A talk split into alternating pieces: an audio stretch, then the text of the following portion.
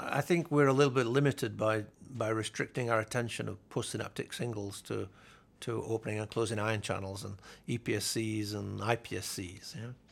Of course, that's one thing that these transmitters do, and that's the privilege that you have if you're an electrophysiologist. You can measure that fantastic resolution in time, fantastic resolution in space. But do we really think that's the only thing these transmitters are doing?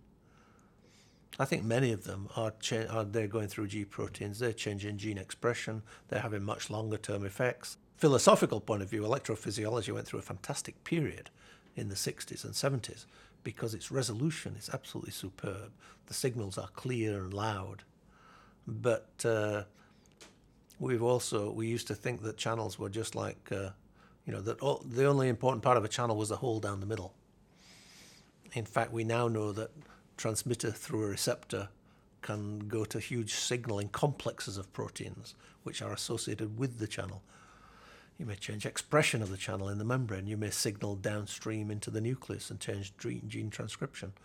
It's just that the ones that we were focusing on for so many years were just the hole down the middle of the channel because we can measure the ions that go through it so easily.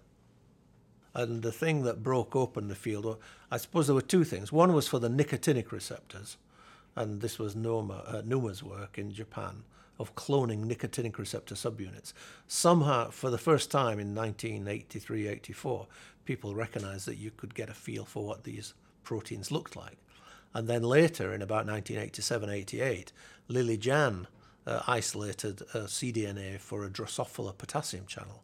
And for the first time, we had an idea of what a potassium channel was like. As soon as we saw Lily Jan's paper, John Adelman and I immediately cloned the mammalian potassium channel. Because as soon as you've got one bit of sequence, then you can use this as a basis for you know homology-based cloning approaches.